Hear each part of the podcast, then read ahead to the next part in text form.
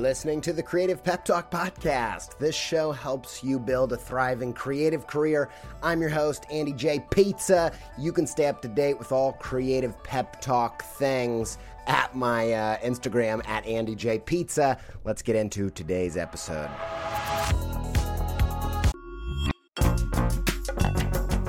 This episode is supported by In the Making, an original podcast brought to you by Adobe Express the all in one content creation app included in your Creative Cloud membership.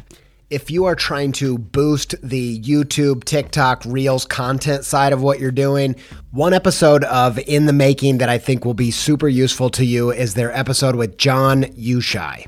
I think John's method for including his audience in the process is really inspiring. And if you want to hear about that and more about leveling up your game in the creator economy, just search In the Making in your podcast player to listen. Many thanks to In the Making and Adobe Express for their support.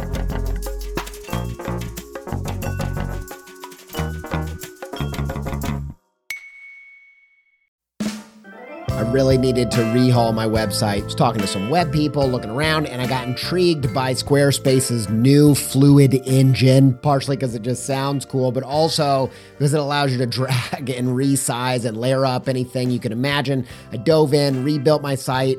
It's the most me site that I've ever had. I just absolutely love it. Launched it got such a great response. Some industry illustration and designy peers even reached out and was like, hey, who coded this thing, man? I'm like, y'all, I did it by myself, no coding, with Squarespace's new Fluid engine. I told him, like, you should go check it out. You're going to be surprised with what you can do. And I built this thing before Squarespace reached out to sponsor the show. So I was like, boom, easy peasy. I was going to tell you about this new site anyway. Go check it out, andyjpizza.com, if you want to see what I did with it.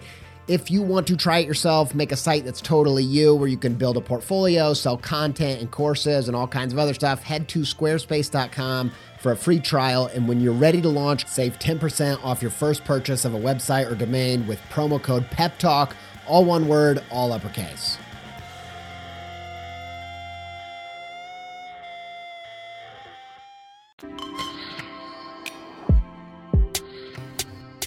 Right, we'll keep it short and sweet today. On the show, we have a Emmy Award winner, James Pearse Connelly. He's a production designer for a little show called The Voice, if you've ever heard of it. Uh, James owns a company called JP Connelly. It's a production design company.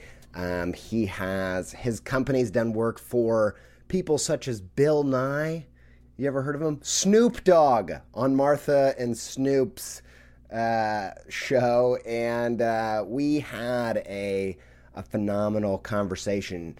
Uh, James had contacted me saying he was a fan of the show. We got talking, ended up turning into an episode, and I was fascinated. the The big question on my mind was, um, you know, I know in order for me to do my best work, I have to show up confidently in my ideas and I have to not be starstruck with the brands that I'm working with or or getting overly precious about what I'm doing, but I have to really be in the moment and and not be afraid to look stupid when you're doing creative stuff. Uh, if you're really self-conscious, you're not going to be getting your your good stuff out there. And I can't imagine uh, doing it at the level that James is is doing, where he's working with these um, celebrities face to face and having to bring his ideas and thoughts and opinions um, to the table over and over. And so I was kind of grilling him on how do you do that? And he had some amazing stories and great answers. And uh, we had a really great conversation. I'm super glad he got to be on the show. Uh, we also get to talk about a an intimate moment, a, a nice hug with Snoop Dogg. That story's on here. You got to wait for that. Uh, which, man, I am so jealous of that. Not very many people get to say that they've had uh, such a, a, a, great uh, time with Snoop Dogg. So stay tuned for that. And also be sure to go check out James's uh, Instagram at JP Connelly, C O N N E L L Y he is showing all the stuff behind the scenes that he's doing and uh, all the work that they do on all these great shows. All right, without further ado, here he is, James Pearse Connelly.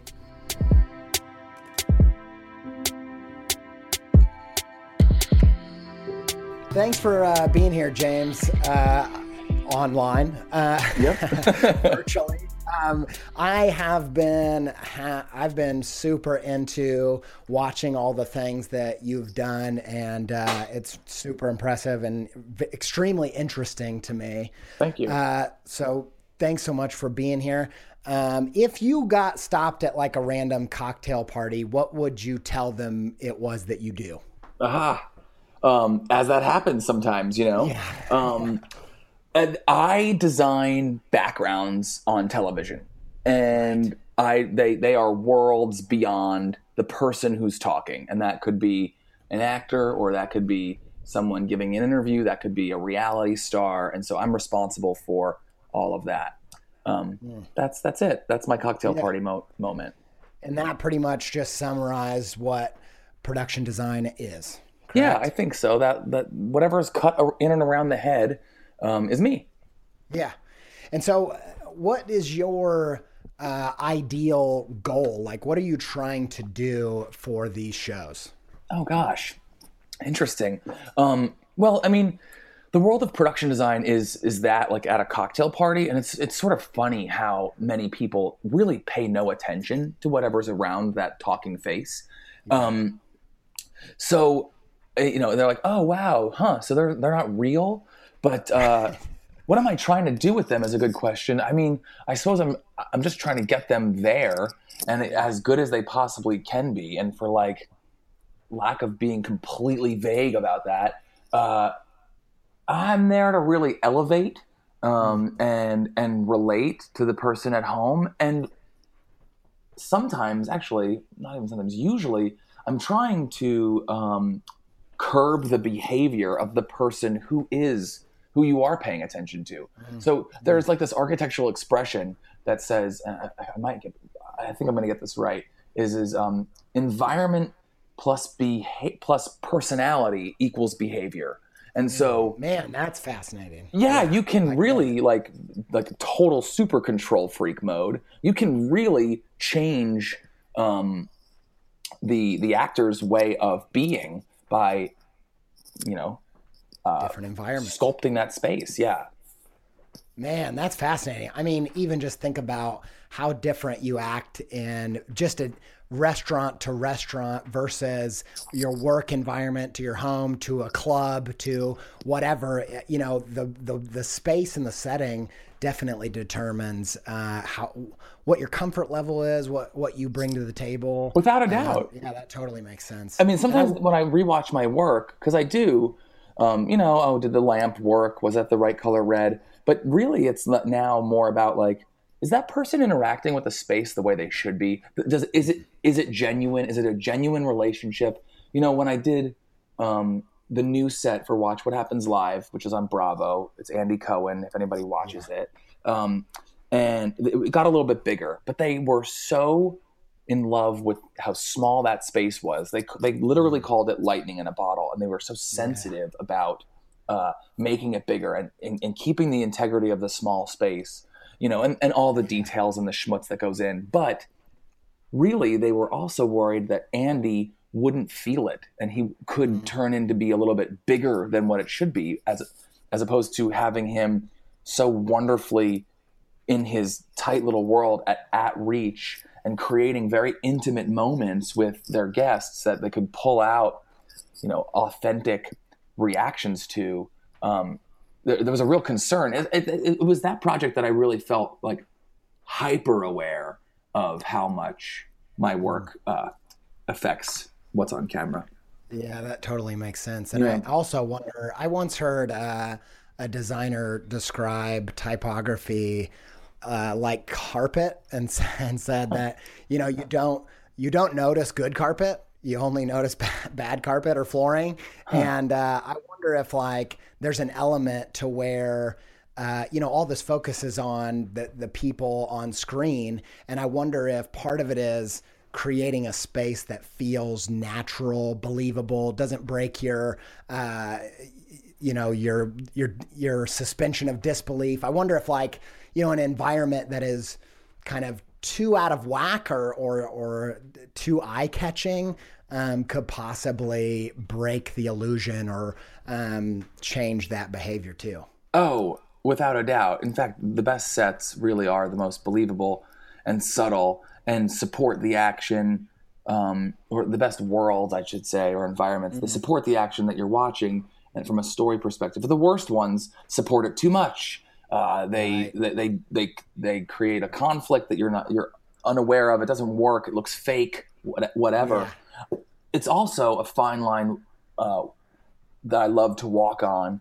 That um, creates a fantasy that is contemporary and uh, ambitious um, and sort of like I mean I do a lot of high style type productions and so like yeah. like the voice for instance where you you know you know that's not real but it's just so dreamlike and so yeah. wonderful that you want to be there that um so the, walking that it's line kind of like yeah. an escape or something an or escape like yeah something that seems nicer than reality. Contemporary fantasy is what I kind of call it a little Man, bit. Like, I like that. It's out of your world and you want to be there and you can believe it's real, but it's definitely not. Yeah. that is crazy. Yeah, I hadn't thought about it that way. And maybe we could just uh, stop for a minute sure. and you could give us a little bit of a brief uh, you don't have to go back to the womb per se, but maybe, uh, and I'm going to give everybody a little intro before the episode that says, sure. this is who this is. This is some of the background of, of what he's done and what he's about. Um, but maybe you could give us a little bit of uh, a story of how you got into what you're doing now. All right. What, what is my, what, what is my story? I, um, I was a, I, I grew up in New Jersey. I live in Los Angeles now. Um, I was a an older son, my sister and I. Uh, I'm not going to go back to the womb, but I'm going to. There's a little bit. There is There's some, always a temptation to go back there, and there you can is, go back as far as you want. there's some. There, there's definitely a lot of influence. Um, I, my mother was an artist and an art teacher, and my dad was an architect. And yeah. I grew up around that. It was just kind of natural to be in like drawing classes and um, just you're kind of like the sum of a math problem in a way. Uh, a hundred percent, a lazy version actually. yeah, right. That's hilarious. I, you know, there was a moment too, Andy, that I was, I was like, I'm not going to get into that. I'm so tired of sketching classes and crayons and crap that I yeah. want to focus on science and math and it. Uh, I just to rebel. To rebel, yeah. yeah. And then in high school, I kind of found. Um, my social group in backstage theater and the, the yeah. kind of the drama rats and mm. um, and that social atmosphere. And it was the tail end of high school where I became a little lazy. I mean, I was always a pretty decent student, active, involved. Um, and I, but I just didn't really want to take foreign language anymore. I didn't want to take much science anymore, and so I, um, I went. I was like, you know what? Heck, I'm gonna apply to drama schools. And I didn't really know what theater set design was. I just knew that it didn't have to take acting classes, and so I applied to a, five or six East Coast schools, NYU, Rutgers, a couple of them, and um, we weren't the most well off. So I went to Rutgers University, and I so, showed them a bunch of my artwork from a kid and some of my theater stuff, and um, did a pretty decent interview, and uh, I got in. And I remember yeah. on the checkbox of like, what's you know, what what do you want to, what track do you want to be in?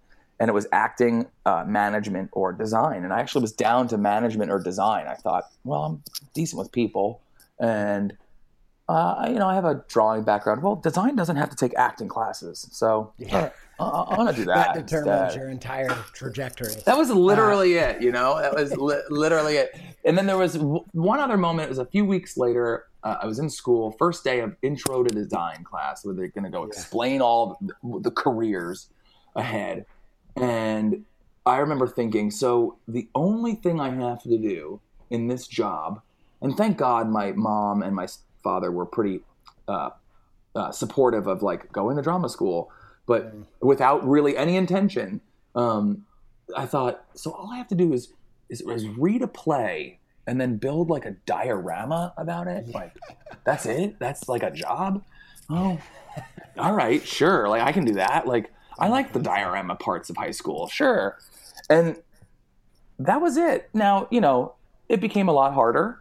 and uh, a little bit more craft was involved in terms of like technical drafting and all this other kind of stuff. But Yeah. I became so fascinated with be- with being good at it and working hard at it, and it was it also involved this social group that I kind of fell in love with. I mean, this world is full of like the smartest people on the planet doing really like the dumbest thing, like making a play, you know? and so they're so fun and so great and so stimulating. So I just fell in love with this career and then I've just sort of uh, taken it step by step. I got into, there's another kind of like weird transition moment. Um, so I graduated, was going to go and right and move into New York.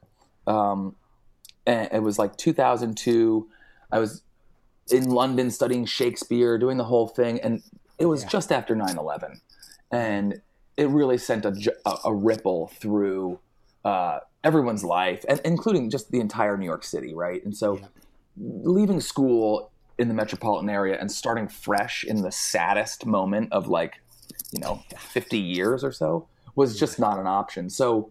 Um, I was blanketing resumes all over, contacting people that I had met through the last couple years of my education, and um, I got a job in San Diego as a prop guy.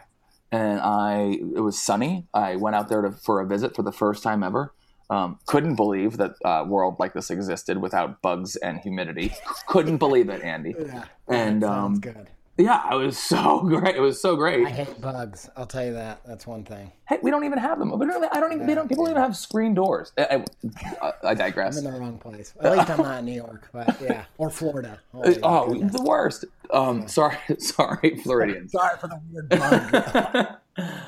but um, yeah, got out here and then fell in love with Southern California, and then again, just kind of enjoyed every step of the way, and met some people who said at a wedding who said you'd love Los Angeles. You, there's a lot of work in television. It's kind of what you're doing right now. Okay, Yeah. you know I'm going to try that. And here I am. Let me let, let me just go back a little bit to uh, th- an early thing that you said. One one so one of the things that I am obsessed with doing on the podcast and then in life is just like recognizing patterns. Uh, I liken it to you know life is like looking at this giant static sea of stars, and if you can connect some of the dots, you'll see like a constellation, and it helps you navigate a little bit. So I'm always like looking for patterns. And one of the patterns that I saw in what you said was early on, it wasn't really anything about anything other than just finding your people, right? That's it. Yeah. Yeah. And, uh, you know, I, I, have heard uh, the first time I heard that was uh, Jerry Seinfeld talking about wanting to be a comedian. And he had gone into a club and saw these stand up comedians and was just like, I got to be one of those guys. I got it. And then he, he did it and he was around those people and he was like, I'm home. This is it. These are, this is the, these are the people I need to be around. Was it like that for you when you stepped into like the theater world? Oh, I love this. I hope this lasts. I hope this little interview lasts forever. Keep reading me. I love this. I can't wait to keep going. Um, I just by you saying that made me feel like I could remember specifically two instances. Um, and even in high school, I was walking down the hallway. I can specifically remember uh, it was freshman year. It was just just after Christmas, and I remember seeing a guy come out of the theater uh, balcony with a headset on. It looked looking as if like he was in charge of something, and I thought, Yeah. Oh, that looks really cool. I want to. Yeah. I want to be inside there. That's I want to do that. Uh, how do I get in? How do I get inside there?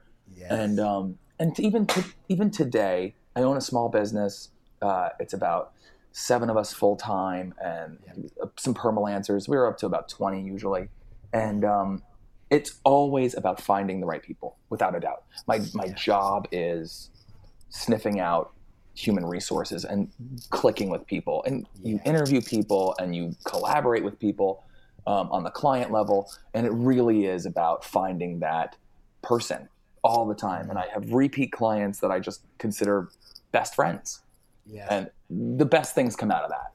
And that's Yeah. that's so. Ooh, I love that. It gives me the chills.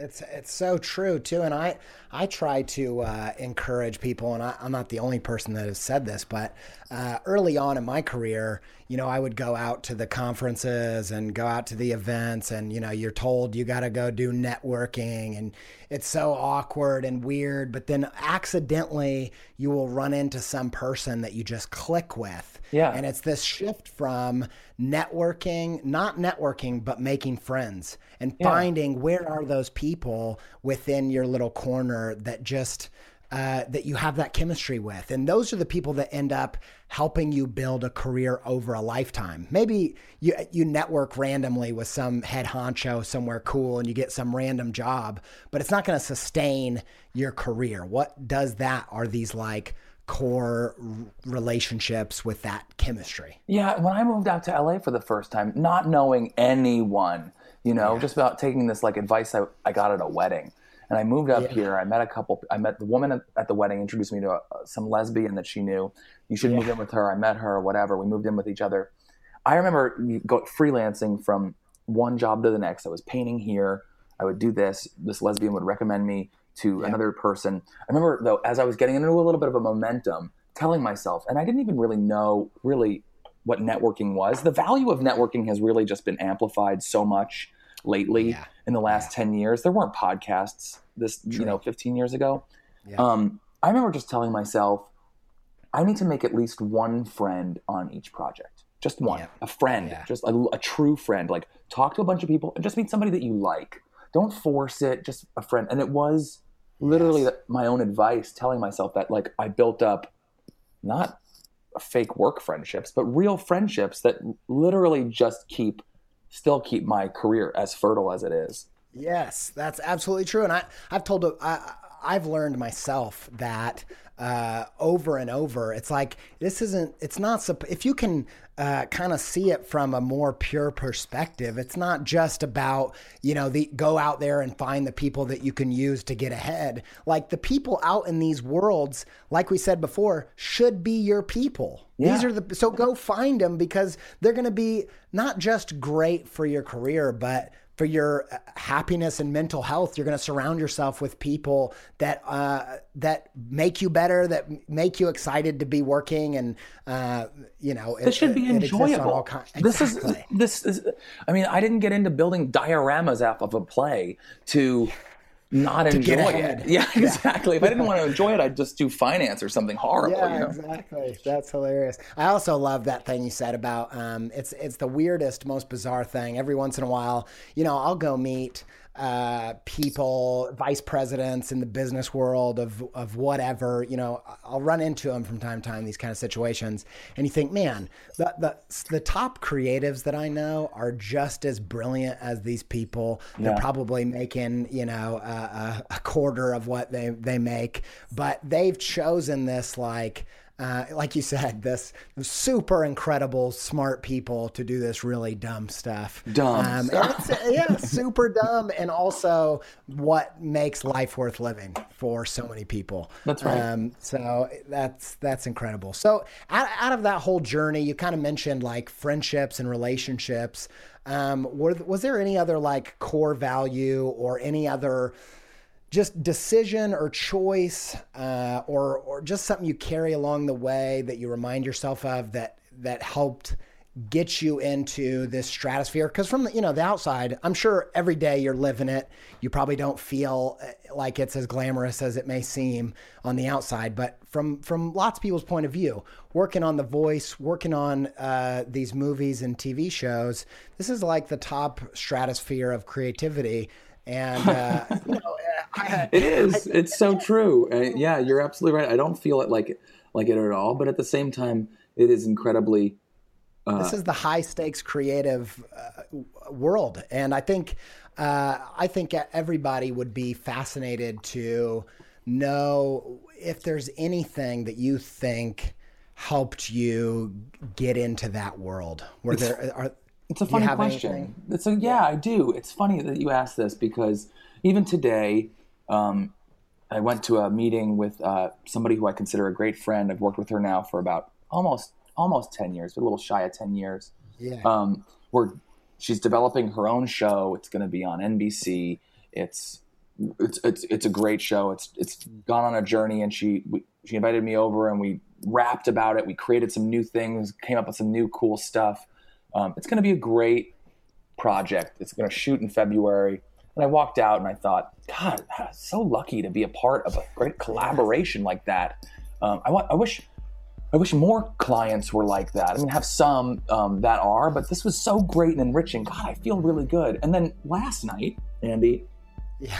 you know, I mean, I don't feel like this all the time, and you know, it's there's a general, you know, schlep fest sometimes. But last night, I'm in, a point of my life right now is um, I'm dating again. I went through a, a breakup about uh, seven or eight months ago, and Hear about it? oh sure it happens it, it's life it was not Yep. pleasant but it was fine and now I'm, I'm i'm seeing this seeing this guy and it's funny when you date again and it starts to get into a little bit more serious how much you learn about yourself right True. and True. even last night i was saying sort of the the conversation had taken a turn and we were talking a little bit deeper and i was saying you know one thing i just always want and i feel like this in my career as well as personal life is, is like i always want to get better i actually don't know if i'm all that good and i just am on this consistent quest for like learning and getting better and Yeah. I think that that's a big part of me and also a big part of maybe why I'm here. I uh. I'll be the first to tell you that I don't know everything. I barely know much about anything. I just want to absorb as much as I possibly can from the people around me and the situation that I'm in so that I can use some old experience and then formulate my own kind of design um, the best I can. It's in school, I maybe worked the hardest, but I certainly wasn't the most talented. Um, but I was determined to be, and um, I think that that's, I think that's the answer to your question. That like, is- that is yeah. so good. I my I have a friend who uh, went to MICA, and he he had been given some advice uh, from a, a lecturer there that said, just kind of think of it like every six months you want to grow so much that you like to burn your portfolio from before that. And if- Absolutely. if you just have that kind of growth uh, mindset about what you're doing, you're gonna get interesting places. And I, I always said the other thing I've thought a lot about recently is I, I always like. In my own experience, I always like, especially in college, I was trying everything, dipping my toes into like a billion creative pools, be it, you know, illustration, design, rap. That I did all kinds of different Yeah. uh, creative endeavors, and I always kind of thought I was looking for uh, quality, instant quality of like being just a prodigy or being amazing at some random thing, and the heavens would open up. And actually, I've realized that uh, instead of looking for quality, that it's actually more powerful to look for quantity Yeah. uh, of time I'm willing to spend. Like rather than looking for talent, looking for a tolerance for a thing to just you know be obsessed with improving.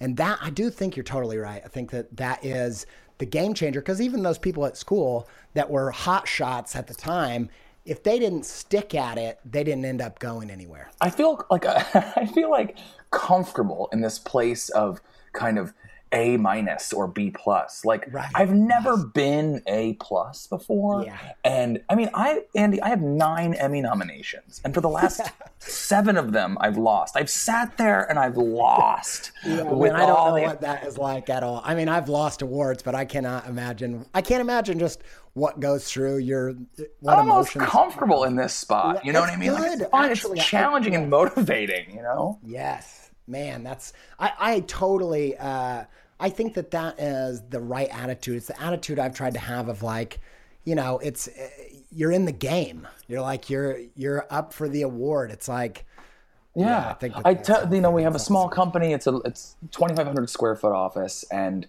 it's I keep t- I tell my my my staff, especially the, my second really my VP, a lot, and I'm like, I hope we always hit a ceiling. Like I hope we have breaks, but I know that it gets stressful. But when we hit ceilings, we grow and we learn. We hit ceilings, we grow and we learn, and like that's like a that's a good spot for our culture. Like that's kind of who we are and who I am. So yeah, yeah. So, uh, d- here's a question. speaking of ceilings and obstacles, what are uh, is there any obstacle that comes to mind that you've hit that really took um, more out of you to break through? Are there any obstacles that, um, yeah, that just were kind of tricky to get through? Do you have any stories like that? Uh, an obstacle to break through. I mean, I, it just feels like it happens. I mean, I'm in the nature of production, and every single project is its own obstacle. I have, yeah. um, you know, some. So there was there was a time I used to be, uh, you know, there's a natural progression to this career, and I happen to be on the very young side of a particular working generation of it at the moment. And I remember, I think it's because of this instance that got me to this place. I was a full time art director, which, in layman's terms, for those who don't know Hollywood, is a project manager for like a creative director, which is equal to a production designer. And in this line of television that I'm in, um, this guy was similar structure as I have now, not quite as large, but he did multiple projects, multiple variety show type projects. And I was mm-hmm. full time with him for uh, three years. And I loved it. I felt a very, um, a very deep connection to his process and running his workflow and just being a supporter and an assistant and a project manager in general. I thought to myself many times, I love this job. Like, I don't ever want to change. I'll be here for 10 years. This is great. And uh, did a decent did a decent living. We had a falling out.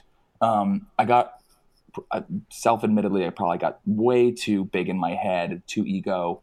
Uh, he felt a little sensitive towards it. We had a, a falling out, and I lost my job.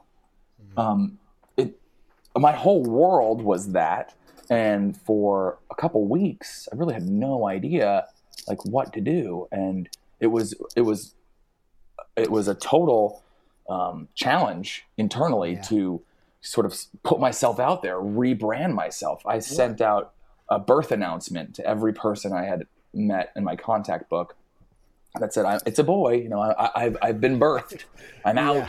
please hire me yeah. and um, what did it feel like when you were at that moment of being yeah just let go and not knowing the future what were you feeling? Like what was it what was that experience like in the regular? Because i think it's easy to be like yeah you know how it is when those things happen but really like a lot of us have experienced those things and it can be genuinely kind of petrifying. Yeah it's real. Um you know it, it was very challenging. My natural instinct is to always just hunker down, deep focus, and get into it. I did um, for a couple weeks, but I will also say this, Andy, like it was incredibly lonely, and I was back to ground zero of, I guess, like you said earlier, like just sort of finding my people, because forever.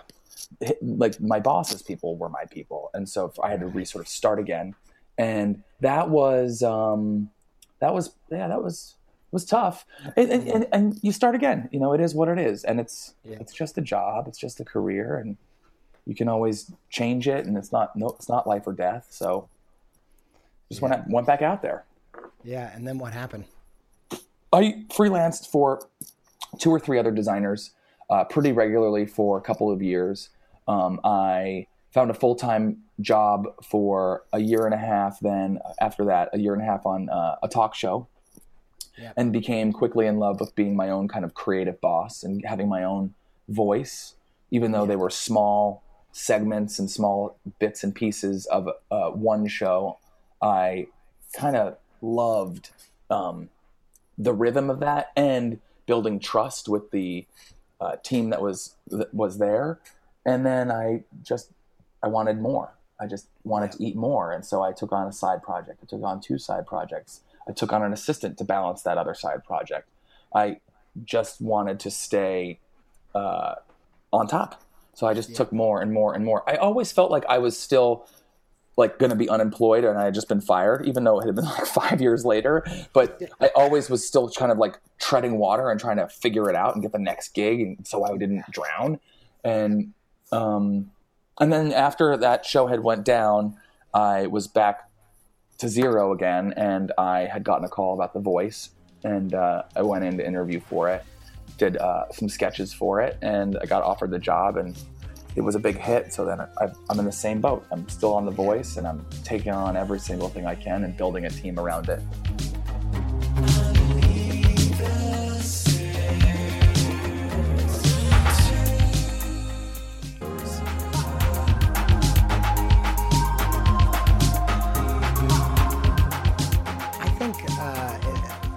One of the things I recognize about myself in there is uh, that whenever you got let go and you had that survival survival mentality of you know, hunger, needing to make things happen. Like you said, that mentality lingered way longer than it probably even was a reality, where you thought, like, I was fired or I was let go or whatever.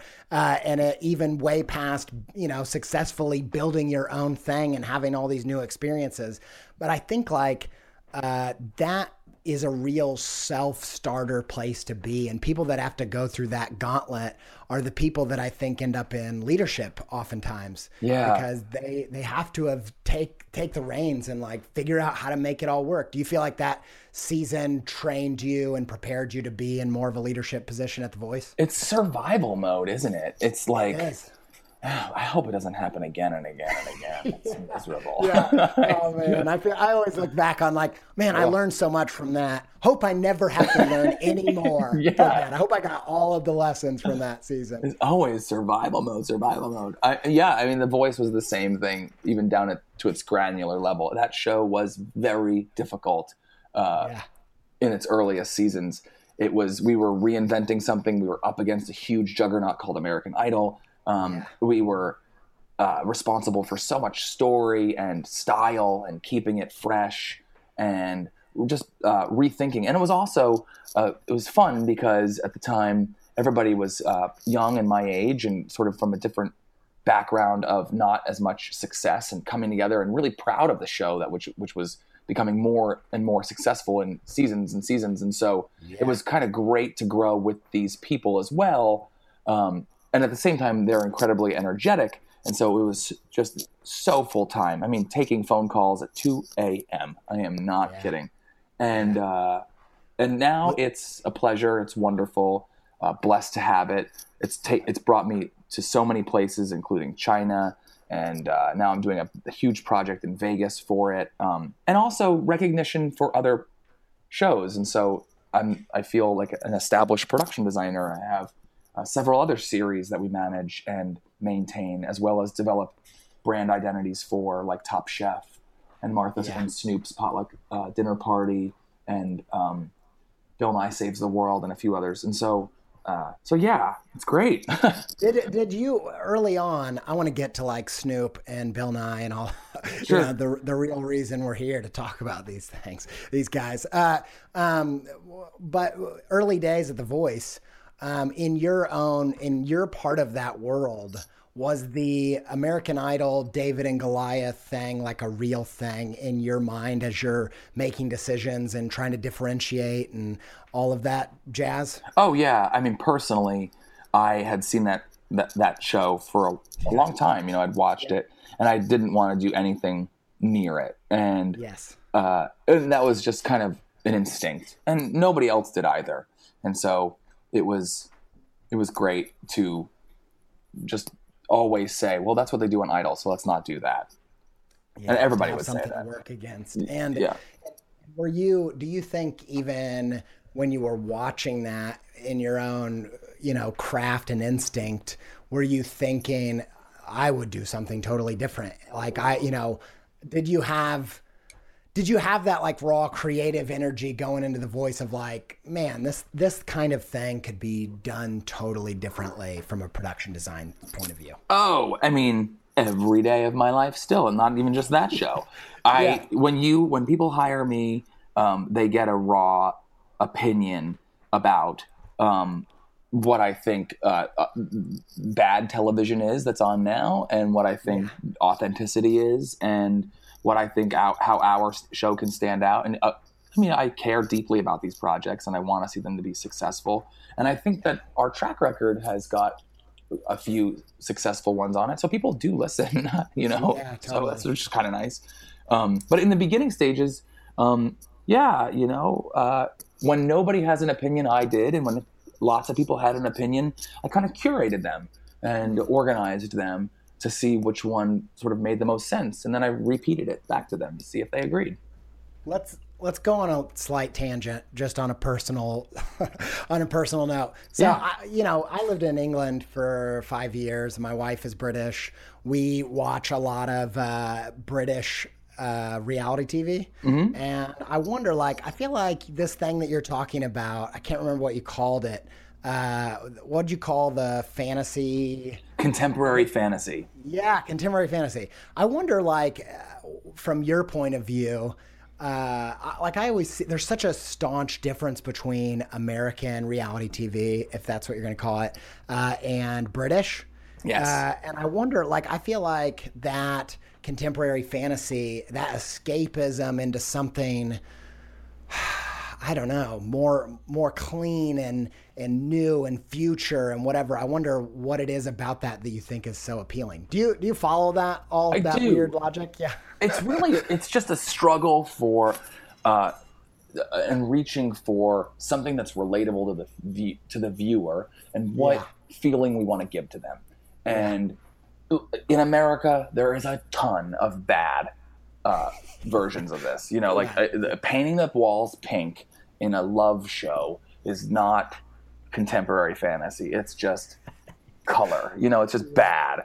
Um, the England definitely approaches things in their productions, from what I've seen, um, a little bit more documentary style, a little True. bit dir- dirtier. Uh, and I think that that's um, part of the culture because I, I, I, I, don't think that there's a lot of, um, I don't know, I, like Hollywood romanticizing, you know, I mean, like they have a, a longer history of, um, uh, uh, they just have a longer history. And in America, we kind of like, yeah, our, our royalty is really Hollywood. And so that there's totally. this longing to be escape into that world. And so our productions can be a little bit fancier, a little bit more plussed up. Um, I definitely try to keep it as relatable as possible, though.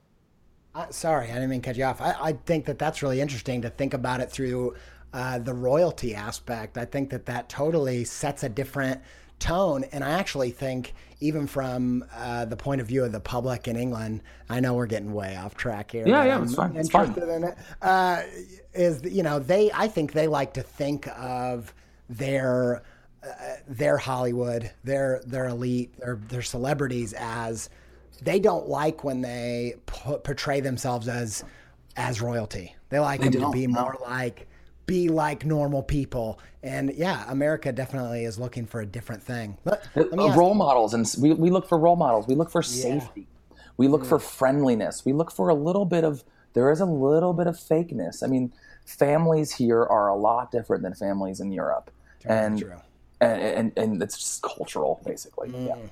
That's so true. And so, uh, and then I want to move on, but I, one more question about that is uh, in terms of the voice, when you're creating uh, this atmosphere, what are you wanting them to feel like about the voice? Like, what are you, are you wanting to feel like this is on the cutting edge? This is the future. This is the, this is a, um, like you know i can imagine there's a lot of reasons why you would want to feel like that like the next best artist is coming from this um, is, are, the, are those things that come into your creative mindset i you know i could look back at the previous I, it, actually I would never look back at previous seasons of The Voice because it would make me cringe. yeah. Like I just looking at my old work would be so miserable. Yeah, that's um, right. That's funny. The best part about The Voice is the executives are always challenging us to kind of keep it fresh, updated, make sure that it stays current and fresh. And so it is this kind of um, journey for me to stay on top of current styling and hotels and restaurants and things, architectural influences uh, that that you know are ambitious uh, yeah. on camera. So yeah, it is the challenge to do that. I also have on certain seasons put my own self into it. Just recently, um, working with some of the executives, I put you know, it's it's a little bit more uh, honest about where it is in terms of um, Universal Studios now, Yeah. and it's really a journey to me through the studio and um, seeing all that kind of Hollywood commotion because I I get the chills every time I go to stage to, for a meeting. I mean, I parked today and there you drive up to level four or five and you park at the structure and you can see stage 12 um, and this huge mural I painted on it that says the voice that the tram drives by. And Yeah. I even still kind of think like, my God, that is amazing that I did that. It's so crazy. um, and then I go downstairs and I walk past like seven or eight different stage doors and you see like, you know, things inside that are cool. And, and I thought a couple of seasons ago, I thought, my God, what must it be like for an artist to walk down these Yeah. this these streets to audition. Like we should just show that you know like what Oh, is yeah. that like? That's insane.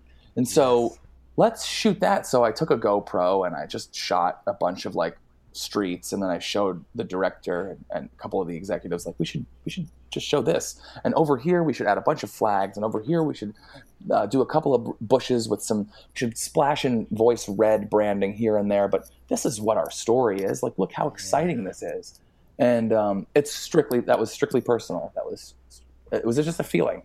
That is awesome, and that's totally true. That's good storytelling. yeah. Uh, yeah, that's amazing. Uh, I will say this, and then we'll move on to some other shows and stuff. But uh, I don't, I haven't seen the recent branding. I did really like uh, the few years back when you had all of the color swirling. i I mean, I'm partial to like having 18 different colors in your brand. with Creative Method. But I remember the when the voice had come out with all this like color swirl paint Yeah. vibe. I was so into that. Um, so that's they awesome. change it every year it's so great and it's it's always really current and fantastic So, uh, okay, this is my last big question.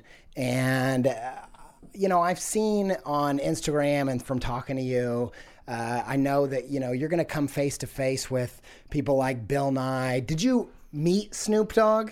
oh sure yeah of course Snap. Man, that's wild. I Yeah. wish that I had that experience. Um, this is the craziest story ever i'll tell a quick story yeah, yeah, yes, please. it was nuts. We took that show on. Uh, the designer they had originally put on it uh, had a falling out. It happens. Fell through. We got involved. We had like two weeks to put this thing together. But we This is with Martha Stewart, right? with Martha as well. And uh, talk about like uh, Match made in heaven. match made in heaven, gay boy's dream. You know, just like oh my god, I'm on an email chain with Martha Stewart, like crazy. And you know, we're talking about subway tile together. Like it's just bananas. You know, like what am I doing? Um, and it was a grind, and we we, we we we just hit a home run. You know, the network liked it, the talent liked it, all just through digitally telecommuting these these communications. Um, at the same time, I had a brand new assistant. Uh, who got involved within the week, and my mother was coming out for the Emmys. This is like a year, a year or so ago, two years ago, and my mom's out um, that weekend. I'm like, all right, get in the car. I'm gonna meet my new assistant there, and she's gonna get this. I need to get a tuxedo shirt. It's the first day. Martha and Snoop are gonna show show up at set, so we're almost done. But they could have some notes for me, so I gotta meet them there. Yeah. No, it's this just like this whirlwind commotion Yeah. of you yeah like you can't even think past your nose and i get there and you know every vh1 executive is there every talent agent is there every publicist is there and um, my mother is there. I, I, like, I haven't told this story this big. And uh, martha gets in and she loves it. And it was it's really it's really special. And uh, she's there first. And I, I you know i talk her through all I'm, I'm nervous. And i don't usually get too too nervous but i'm so nervous around her. I'm talking Yeah. through some of the choices that we had made together and some of the things i had took, taken some liberties with. Um, and some of the uh, some of her people on her team were even nervous about that so that i was prepared to sort of like you know make a change and she was Yeah. incredibly gracious and was oh i love what you did it was just great Oh um, man. and uh, and then Snoop walked in with his mountain of people, and I'm not kidding you, like was so happy with because there's two sides of, to the kitchen, so was so happy with Right. his side and all of it that he hugged me on the stage Oh for. Like I'm not like a minute and a half, like uncomfortably Oh so much, gosh. like where you're like, oh my god, you don't have to do this.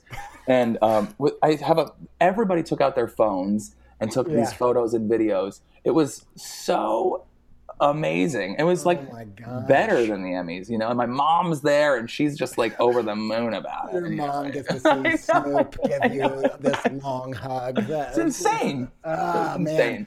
So I yeah, be more jealous of that. That is I a did. moment. It was a Uh, moment. that is so good. And I wonder, you know, I, I imagine, I put myself in these shoes, even though it's very hard for me to imagine hugging Snoop for uh, over a minute and a half. But uh, I think about these situations. And, you know, I think about getting into a meeting with uh, Nickelodeon, even on o- over the phone, or uh, you know the various situations I've been in, talking to directors about a commercial or whatever it is, and you know the more clout they have, or the more you revere them, or whatever, the more the nerves kick in, and you get Yeah. into that situation. And I know uh, personally that if I'm unable to bring even with just like a public speaking thing or whatever, if I can't bring my authentic self, I'm not going to give my real ideas. That's just I'm it. not going to do a good job, right? That's just Uh, it. so how do you how do you fight through that on this kind of level? There's not much of a higher level when you're stood in front of Snoop and Martha. Like what what do you do? Um, how have you learned to get your true self out there in these situations? I mean, it really does. It is. inc- It's like, it's like this earthquake in your body. You know, I mean, like it's, you're so nervous. I mean, there, I, it happens every time uh, with all of these, like, yeah, celebrities or high-powered executives. You go into the head of NBC and pitch something. I, I want to die. You know, um, and uh, it takes practice and you have to really learn how to um, ask a bunch of questions and also uh, just sort of take it and just kind of be their support system for their questions i don't you know i think practice i think um, i always make sure to ask them a ton of questions about them and their home and a, a few style points with things that they like i always make sure to mention that I want you to know that I'm doing this for you and um, what you're comfortable with uh, on an executive level or um, or a celebrity because I am the support staff. I mean, I'll take it back to my desk and put whatever spin I want on it uh, that I think is the right choice. That's why they hired me. But with them, I'm their crutch for feeling, and so I want them to know that. And I don't know. Just practice, meet more of them. It sounds Gr- like Yeah. you're saying make it personal so see the person as a person Yeah. and and get and, and ask questions and, and understand where they're coming from and then also i think the practice thing is is massive because i think one of the things that ends up petrifying you is this idea that every situation is do or die and if you can see it as well this is just another practice on how to get better at bringing my real ideas and bringing myself to these meetings uh, that even alone will lower the bar and, and take the pressure off so that you can actually get into that creative flow. Yeah, it's really like not being so afraid of screwing up. I mean, I've screwed up so many times. I can't believe people keep hiring me. And you say the wrong thing so many times that you're just like, wow, this is amazing that I keep getting brought back to the table. Um, So, I mean, and, and at this point, like, I always strive for perfection, but if I screw up, I know it's not the end of the world. Yep. That's totally true. And I that's such a breakthrough moment. Early on in my career I had those situations where, you know, someone was asking being unrealistic in their expectations or whatever, and at some point you just break and you're like, Look, I can't do that. Yeah. And you think, well, that's gone. They'll never call back. And then they call you in 30 minutes and they're like, all right, that's fine. You're like, oh, yeah, exactly. all right, golly. So yeah, man, that that's fantastic. Story Uh, all life. right. So uh, let me just leave it here. What uh, you can, what are you working on now, and what what are you insanely excited about in your creativity? Yeah, right. Let's stop name dropping. Let's get into some stuff here. um, I'm working on right now uh, another season of The Voice, which is great. Um, I'm also working on a this is a, outside of television. Um, the Voice. It's just been recently announced, so I think you can find it online. I wish I had the website, but I don't. But I can find it for the Yeah, notes. we can put it in the notes. Yeah. Um, it's a voice residency. It's called The Voice Neon Dreams, and it's a theater production at the Hard Rock Hotel in Las Vegas. And we're doing the well. Get get a load of this. We're building the building from scratch. What? We are digging next week. It is a 800 seat theater in the round um, with like animatronics and video that was going to blow your mind.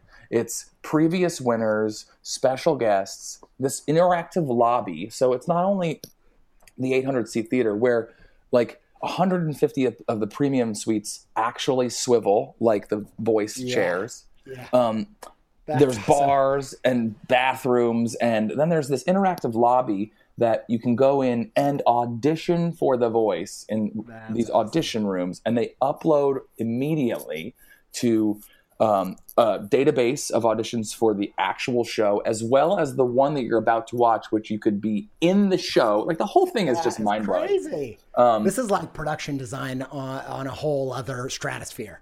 it's a stra- it's it's it's crazy. Like yesterday, I spent my entire day choosing bathroom tile for the back of house bathrooms. Like every detail needs to be just perfect, and so I've been just dripping in all of that. Um, I'm also working on a, another show called The Four, which is going to be on Fox, and it's another singing competition show. I am a music man, Yeah. and then um, what else am I doing? Uh, there's a show on MTV called Are You the One? It's pretty, it's pretty known. Uh, it's got a nice following. It's a it's a romance type of show, and I'm doing the reunion episode.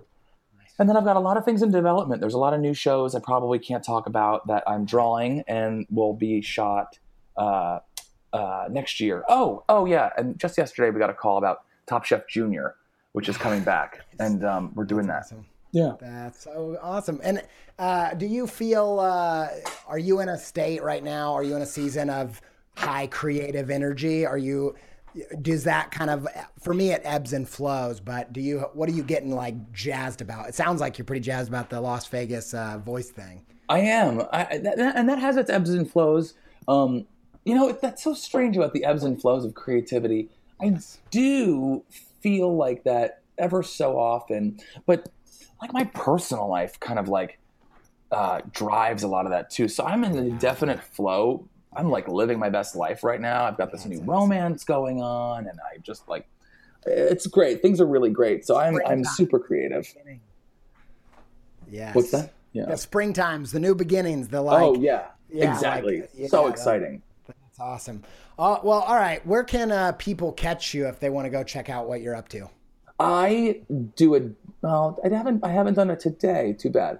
But um, I typically um, all over Instagram at JP Connelly, C O N N E L L Y, and I love to Insta story uh, where I'm at, new shows, Yeah.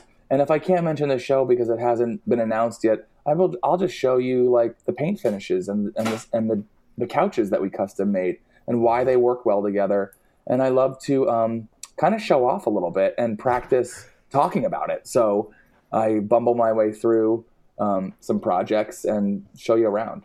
That's awesome. Well, hey, man, I don't want to take any more of your time. This has been phenomenal. It's definitely a uh, window into a world that I have yet to look into. So uh, I really, really appreciate all your uh, generous lessons and life story and everything that you've given us. So thank you so much. Thanks, Andy. I appreciate that. Yeah, and watch all these shows so I can keep my job.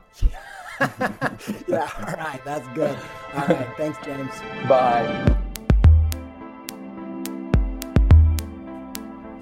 James, thank you so much for being on the show, man, and uh, sharing all your creative wisdom. I know uh, this is just going to apply to all of my listeners, uh, even though we all might not be having meetings with uh, people like Snoop Dogg and Bill Nye. Our meetings are still scary too, James, all right? Uh, uh, thanks for being on the show. Don't forget to check out James's Instagram at JP Connelly. Uh, lots of really interesting uh, stuff going on there, and uh, we just appreciate you and and taking time out to be on the show. Hey, Thanks for listening. If you love Creative Pep Talk and it's had some kind of impact on your creative career, there are a few ways you can support the show. You you can review the show on iTunes. You can back the podcast with your money at patreon.com slash creative pep talk and be one of the many uh, producers of the show. You can get some CPT merch if you like a little win-win give and take kind of financial contribution at creativepeptalk.com slash shop. And you can get access to the first 100 episodes of the show and stay up to the date. Stay up to the date with new shows by uh, signing up to the newsletter at creativepeptalk.com. Thank you guys for uh, making this show happen and listening every week. Um, obviously, I'm having the time of my life doing this show. Um, thank you guys so much. Thanks to Yoni Wolf and the band WHY? for our theme music. Uh, as you guys know, actually, I have a new poster out with the band WHY. You didn't know this, but in college, WHY, I mean, WHY has been one of my all time favorite bands since college, but in college, I was so obsessed with this band. I knew every lyric. Uh, to all of their CDs, and I, me and my friends were jamming out. And now I get to work with these dudes who are just phenomenal, and I also have them have the theme song of my show, which is an ultimate dream of mine, and it sounds so perfect. It sounds just like Creative Pep Talk when it opens the show. Um, so thanks to you guys. Thanks to Nate Utesch for some tunes from his band Metavari. You can find Metavari at soundcloud.com slash Metavari, M-E-T-A-V-A-R-I. Uh, you can also, hmm, what else can you do? Oh, you can say thanks to Alex Sugg for editing the show and providing other tunes. Thanks, man, for being part of the Creative Pep Talk team. Woo! Man, guys, this week has been freaking nuts. I was in uh, Stockholm, Sweden for uh, five days doing a Color Me Blank show, Color Me World Tour with Andrew Neyer, uh, where we do this black and white mural and uh, the public colors it in with giant markers that uh, that we make for the show. It was one of the best times of my life. Stockholm is so gorgeous. We had so many amazing meals, um, and uh, unfortunately, my wife got stuck without her green card and is still stuck in the EU. And uh, it's just been the craziest time ever. Luckily, she got to take a little flight over to her family and see her mom and dad and grandparents in the UK. Kind of a blessing in disguise sort of thing. Um, but man, it's been so freaking wild. Uh, next episode, I'm going to update you with all my like. I don't know. I feel like it's like tour dates, like I'm some kind of band. But I've got, I'm talking at a bunch of places: Indianapolis, uh, actually Utah, uh, uh, I don't know, West Virginia, all kinds of places coming up. Um, I will uh, let you more. De- I'll let you know more details. I'm gonna try to get like a schedule kind of thing on Creative Pep Talk, but man, I'm gonna have to get someone to manage that for me because I'm not good at doing stuff like that. Anyway, stay tuned for that. I hope this gives you the creative juice that you need to stack another week onto the pile of investment in your creative career. And until you're on empty again next week, stay pepped up.